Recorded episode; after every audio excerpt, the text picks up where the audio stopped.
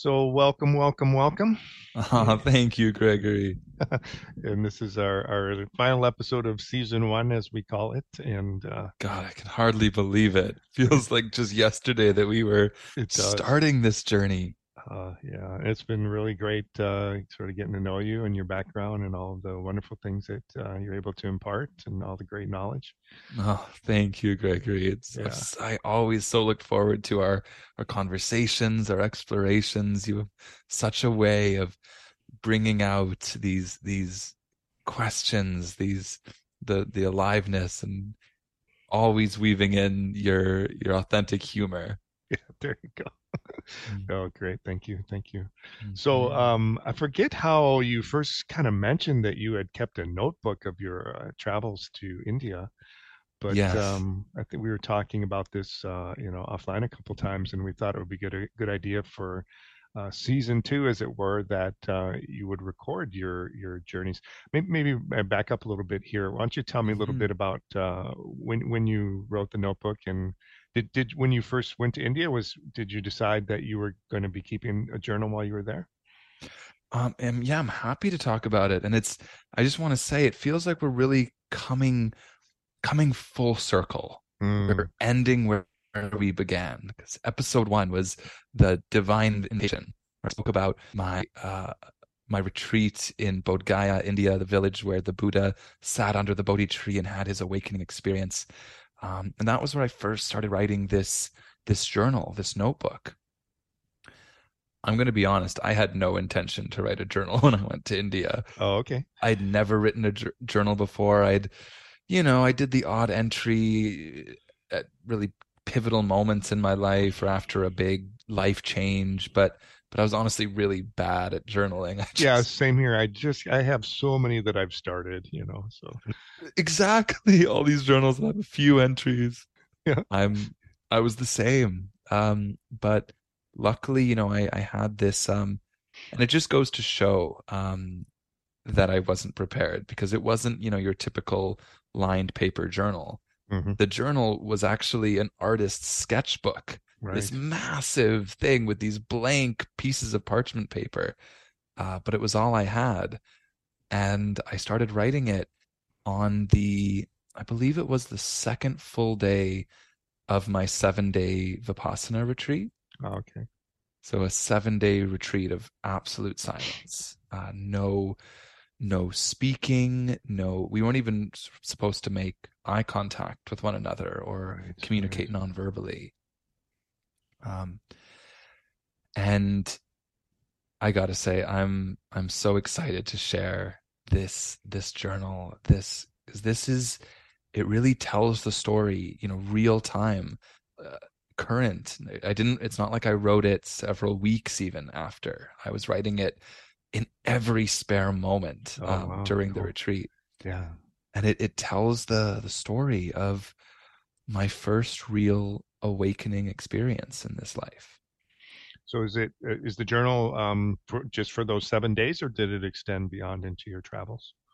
Um, yeah. So what I the the first sort of season two audiobook that I want to share is the journal from that retreat from those okay. days because it is a full rich exploration um, and then there is there's a second journal so if the first journal is the insights the the sort of the explosion of of of insight of seeing of clairvoyance that just burst my whole worldview open and then the second journal is the pilgrimage mm. the marinating in it the going through bodh gaya then rishikesh and then on to spend another um, another two months in nepal uh, with uh, me and my dad's buddhist teacher and just really but that entire time, that entire second journal, which I hope to share with the world soon, sort of as a, a sequel, um, it's all essentially living, putting into practice oh, what arose okay. in the in the first journal. Wow, wow. Yeah, because that's the challenge, right? Off the mat, so to speak. Off the mat. It's a different world. Well, the Tibetans believe like one of the reasons that you meditate with your eyes open in Tibetan Buddhism mm-hmm. is it's just too easy to just kind of close your eyes and you go off into this world and it can be as, as perfect and, and beautiful as you want. then you open the world again. It's like, oh, still back here. It's exactly. Yeah. Have Have you seen the movie uh, The Razor's Edge? Any no, chance? I haven't. Yeah, with the Bill Murray one. Bill Murray, yes. Yeah. Sort of. He goes to, um, either either a Tibetan Buddhist monastery in India or, or in Tibet. I'm blanking right now, but yeah. the title of the movie comes from one of the a Tibetan Buddhist Lama who says to him, to be a, a holy man, to be enlightened on top of a mountain is easy, but to do it in the world yeah. is as treacherous and challenging as walking the razor's edge. Yeah, yeah. And there's plenty of stories of of monks who meditated for 12 years and they, they the first day they're out something happens and they lose their temper and they're like oh got to go back no, abs- absolutely. and um yes, and so but I will say this this journal, this story of my awakening experience, it wasn't all sunshine and roses. Sure. Like it was not easy because I'd one way to I mean there was there's so much to it. There's I want to do my best to introduce it, but this was the single most transformative week of my life. Um, so it's hard to capture it. But mm-hmm. but one essentially what happened was, you know, I got to this retreat and I'd I'd just like I'd never really journaled, I'd also never really meditated. Yeah. I had I've uh, in the early episodes of this podcast I mentioned my spiritual parents and growing up around meditation and retreats and you know buddhist and non-dual teachings. But it was always kind of peripheral for me. Um, and so i you know i meditated but for you know a half an hour guided meditation not a 7 day you know 12 hours a day silent vipassana retreat mostly by yourself yeah yeah Ex- exactly um so the first we get there and the first day was just absolute hell. Yeah, yeah. You know, everybody I, says, yeah. Right, exactly. I, but but it was a hell of my own making because my inner critic was just berating me. Um, mm-hmm. you, you know, I was telling myself such abusive things like, "You studied Buddhism for four years, you idiot! How come you can't even do the most basic Buddhist practice?" And yeah, you know, you don't deserve to be here. Like, what what are you doing? Um, and then and then that was and as sort of a recap of what I mentioned in that that first episode, because then at at my darkest hour when I was just hating myself, miserable, just th- wanting to give up, that that feminine voice, mm. which I I later found to be sweet Mother Earth, came to me and said, Sweet child, it's not about you. And this journal really it it speak I speak of that moment in much more depth, but what it really tells is what unfolded after that. Because mm-hmm. those words gave me permission to finally get out of my own way, to realize that it wasn't all about me.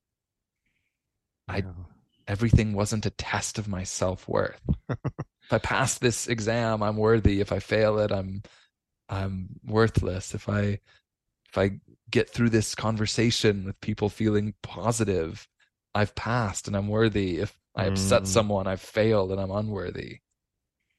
Yeah. And it's also um you know there's there's there's a lot of things that you can do when you're meditating to sort of um, help your practice that you may not uh, have ever heard. Um, Truly, um, yeah, and Buddhism certainly has those. But even you might even be with a Buddhist teacher and and not get that information. And like one thing is, you know, start out just do 24 minutes at a time. Don't sit down and think mm. I'm gonna, oh, I'm gonna do eight mm. hours today. It's not gonna happen. Right. You no, know? that's not reasonable to expect that of yourself. Yeah, and just little things like, uh, for example, you know, there's two things, right? You can you can either get a little dull or you can get a little like you can go off on flights of fancy Well, if you start going off on flights of fancy, so just drop your head a little bit, you know, oh. or if you're getting ah. dull, raise your head a little bit you know just these little little tricks that just work so amazing you oh, know? Oh i love that. Yeah there's the shift in body language. It, yeah. it sort of a, either wakes the system up or calms it down. Yeah and there, there's like some neurological aspect to that too of just the way yes. like was it like when your eyes look to the up into the right you're thinking of of the future or some uh, uh, abstract concept, and then to the left, I think you're remembering something. Yes. So if, you, if, you, watch somebody doing that, you can say, "Oh, they're remembering something."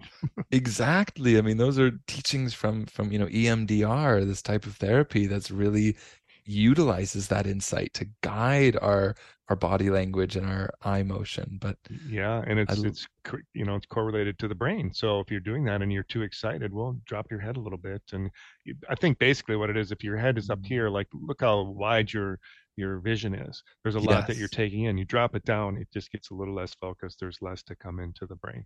That's right. Pretty simple right? But profound you know yeah. that's and i love that application to meditation. It can make yeah. such a difference. Yeah. I mean, how many people I've heard of that take that 10 day uh, Vipassana retreat in the yes. area here and they wash out after the third day at the most. Exactly. And they no, say what you, they go, it was hell. It was hell, man. it, well, exactly. And it's, and you're right. If you knew these tricks or even, I mean, I, I suppose I am lucky in that I'm, I'm incredibly stubborn and yeah. I, you know, I, I will I kind of learned this from my dad, who you know had a cattle ranch in Alberta during one of his many phases before he became essentially like a full-on devoted Buddhist practitioner. But he kind of has that like, you know, get through it mentality. Um, yeah, yeah. Push through the pain. Yeah, yeah. I remember me and my friend went to Green Gulch up in Marin County, the Zen Center there, and ah didn't know very much about it. Just it was beautiful, so we were going to hang out, and they were having a, a, session to sit, and we sat in the back, and we they nobody said anything like what to do. We're just sitting mm. there. I'm like, what am I supposed to be thinking? And there's no instructions. No instructions. Like everyone kind of knew what to do, and everyone's sitting all tall. Oh no! Like, and I and I read enough about Zen Buddhism to know that sometimes there's a guy walking around. He's going to slap you with a ruler or something if you're not sitting up straight enough or something. So we both kind of looked at. I don't think we lasted more than 20 minutes. We're like, Ugh, oh, my back. And I was like, let's just get out of here, you know. but so the, and how long? How long was it? Could have you stayed? Uh, that was that was the most, yeah. That was but that it. was an early meditative experience, you know. Yes. Yeah. Right. Exactly. I mean, that's just it. There's it is good to get some guidance, some preparation, but um, but I also, I suppose, what also helped is being in India, being at the sure. other end of the world. I just landed there, and that was kind of it was a blessing because we, my mom and I, it just worked out that we had landed the day before, and then already our our our second day, really like I guess technically the evening of our first full day in India, we were already in retreat Oh, sure. So you're just uh, immersed in it, just soaking in it. Yeah. Fully. Um, and so then what, what ended up unfolding once I got out of my own way, let go of this self obsessed sort of life or death, proving myself mentality, is everything just started to flow. Um, yeah. Um, and I, and what, what really unfolded is my worldview, which mm. I'd been slowly building through you know four years of studying western philosophy eastern religious studies and psychology at mcgill university plus you know another four years before that of having these deep talks late into the night with my friends in high school just wondering like why are we here? What what uh, you know is there is there any sort of sanity in this madness so um, you're bringing all of that, yeah, like the the the great thing of you know the teapot just pouring and pouring and pouring. You're bringing all of that background into this situation. Yeah. Absolutely, and but above all, is it's in during those seven days, and what this this audiobook is going to to walk everyone through it's it's me and it's it's it's intimate you know it, it took me a while to decide that i am ready to share this yeah. because you know it's a this is my my soul the the way that i see the world from the inside. And a, an image that came to me is it's like it's as if at mcgill and through life every t- time an insight from from Nietzsche, from Heidegger, from the Buddha, from uh, from various uh, religious theologians or or Zen masters, Hindu uh, sadhus. Each t- each one became like a star in the night uh, sky. Cool. Like, oh, that that resonates. That resonates. That resonates. But they were still disconnected. They mm-hmm. were just mm-hmm. all these pearls in the sky of like things that I knew to be true to me. During this retreat, it, it was as if they became constellations. Yeah. Lines got drawn between them. Oh, yeah. yeah. Sometimes you know that information and the knowledge and and even experience has to take some time to kind of you know uh, saturate and nurture you know, underneath you, and maybe a few years, you go, oh, I see what that means now. Exactly, and I was able to see too in this in this clarity how they connected. You know, it was completely, seemingly disparate pieces of knowledge, like uh, a psychological study on human development mixed with a Buddhist insight, mixed with a non a non-dual Advaita Vedanta insight. I was like, wait a second, we're all pointing to the same thing. It's yeah. right there. Yeah, you have a pretty unique, you know, a lot of people that are not, you know, Buddhists or or psychologists, they don't necessarily have uh, a deep Western philosophical background, for example. Mm.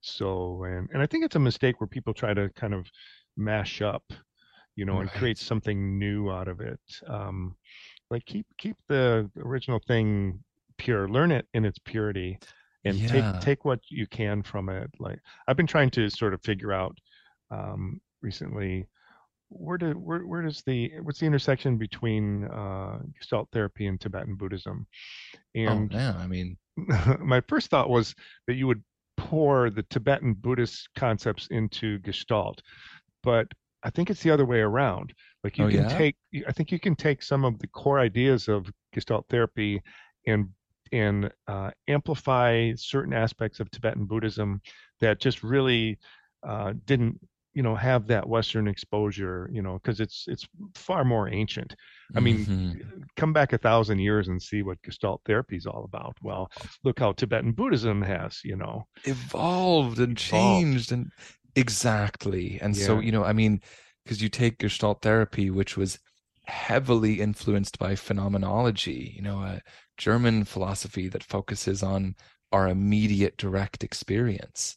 And you know, and you can trace that back to to a lot of a lot of Buddhist insights, yes. Hindu insights, even yeah. Taoist insights.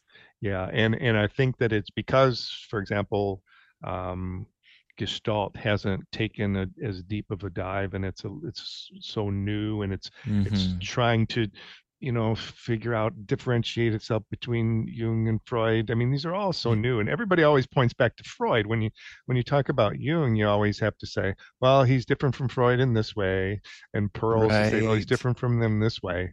And it's it's not like a progressive. Each one is their own little island, right, unto themselves.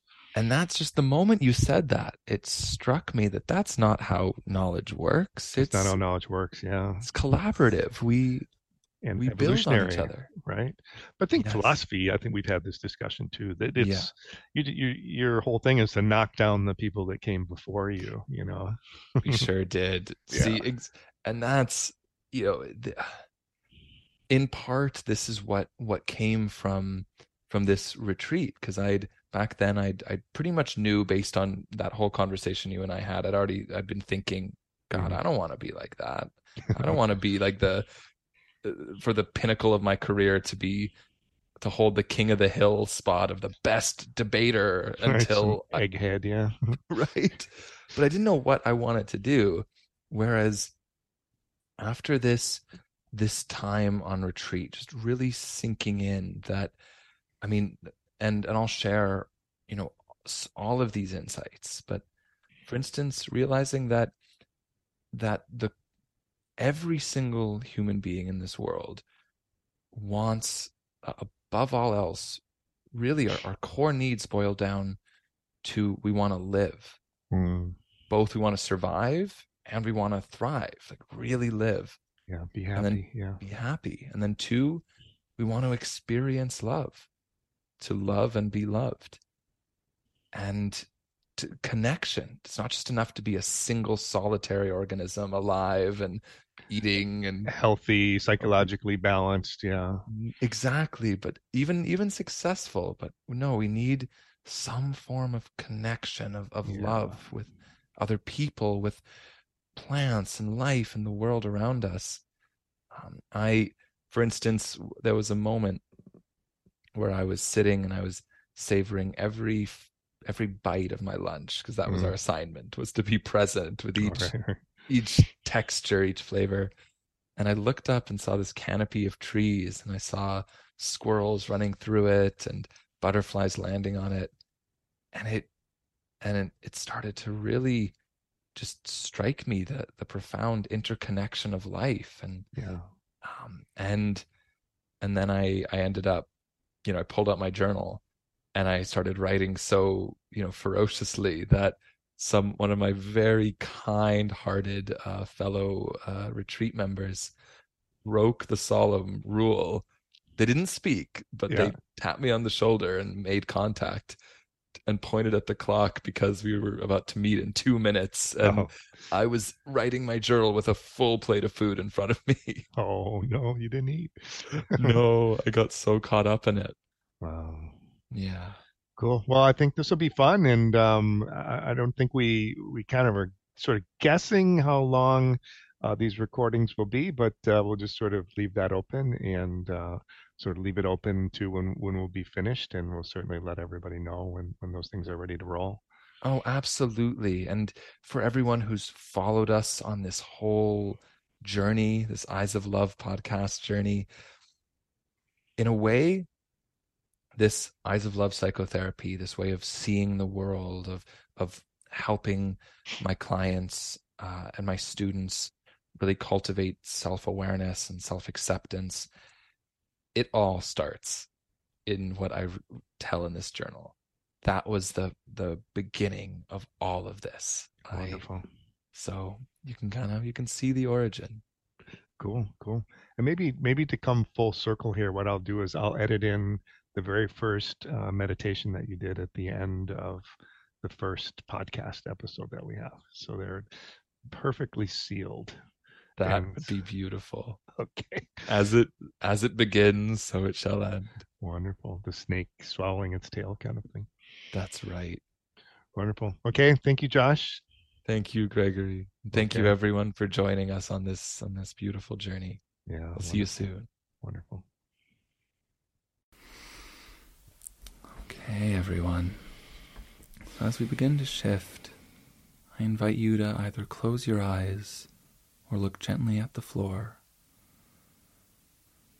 Allow your breathing to deepen and soften.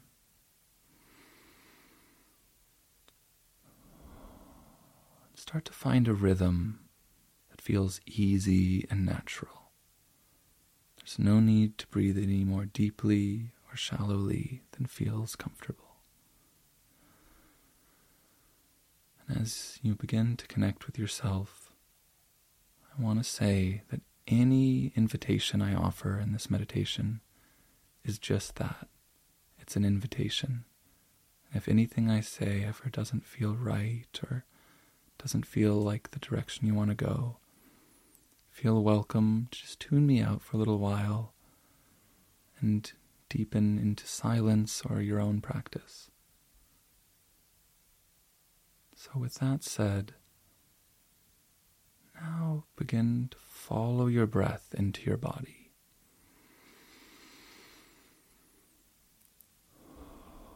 You might imagine attaching your awareness to your next inhale and riding it like a wave down into your lungs.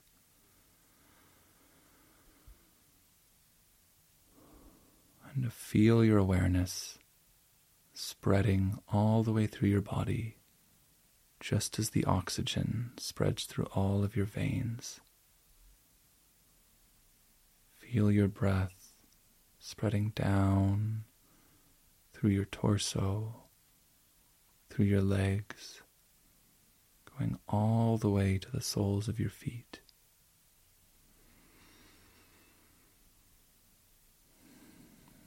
Feel the breath spreading up into your facial muscles, down your arms, and all the way up to every corner of your brain, clearing your neural pathways, opening your mind.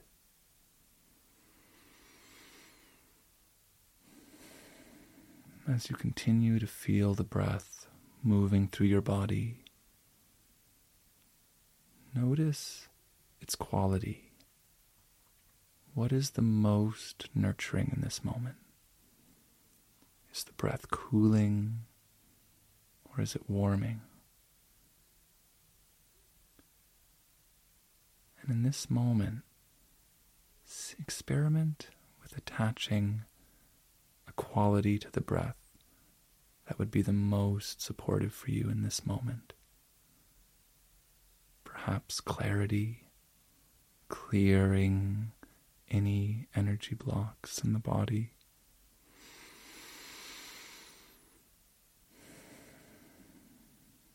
Perhaps soothing, nurturing any aches or pains in your muscles.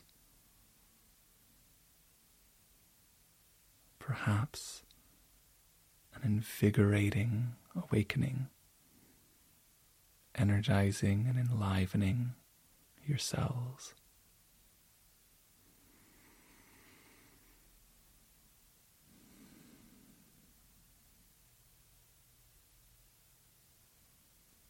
And while your awareness is on your body, let's take the next few breaths to notice any sensations that arise in your body. And as much as possible to look from a place of gentle curiosity. There's no need to change the sensation in this moment, no need to understand it even. Just for these moments, see if you can let it be just as it is.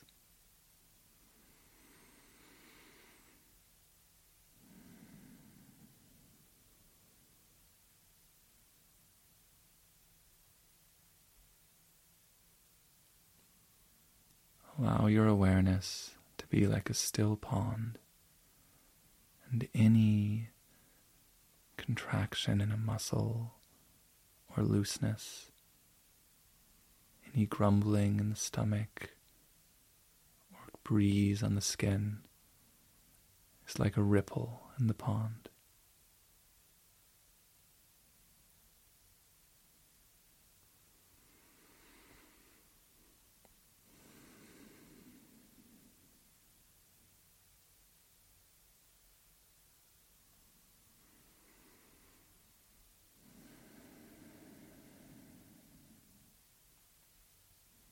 when you're ready, if you feel called, I invite you to gently place your hand on your heart. And with your next breath, shift your awareness easily and gently from the body to your heart. Breathe into your heart.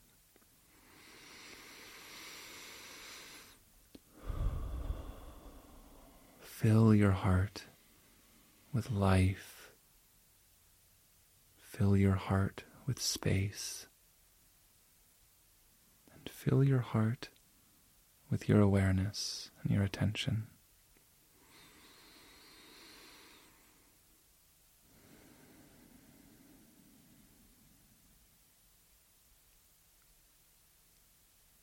take a moment to notice just how vast your heart is. It can feel so many things from such joy to deep sadness. There's more than enough space to hold any emotion that arises.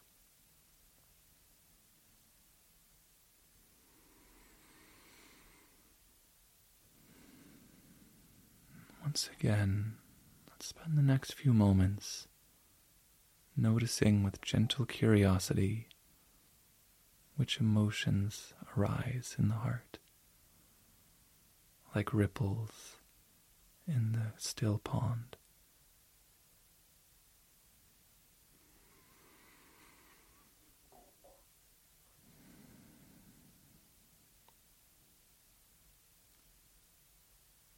You may notice your mood in this moment. You may notice a specific emotion.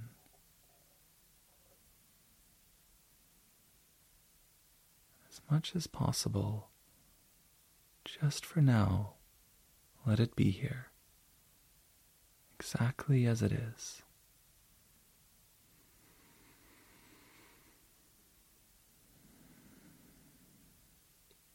There's more than enough space for that emotion to find expression and to be just as it is.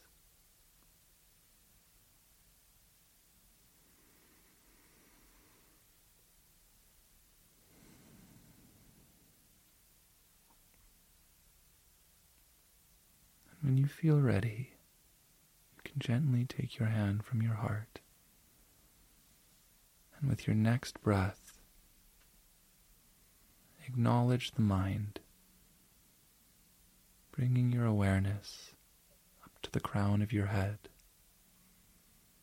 and acknowledging that thoughts can be here too. Thoughts are ripples in the pond, just like sensations and emotions.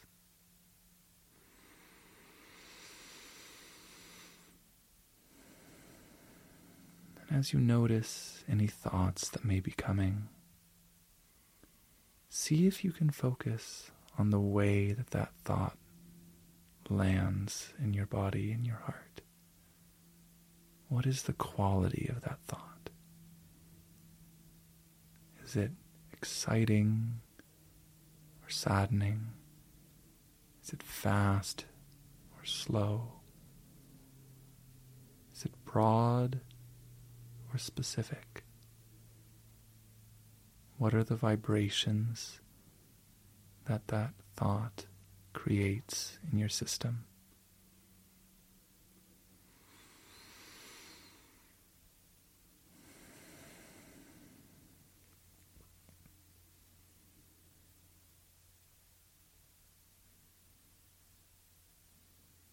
finally, as we close this meditation, your next breath, allow your awareness to expand to include the body, the heart, and the mind. Allow your awareness to fill you up all the way from the crown of your head to the soles of your feet. Notice how it feels to be all of you in this moment body, heart, mind, and soul.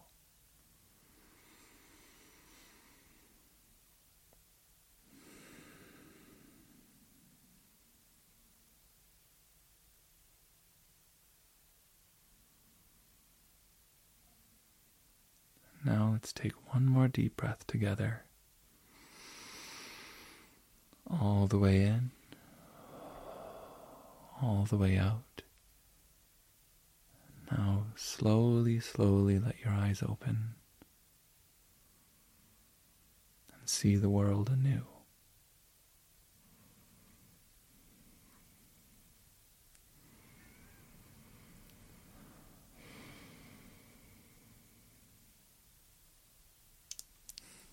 Thank you, Josh. Oh, thank you, Gregory.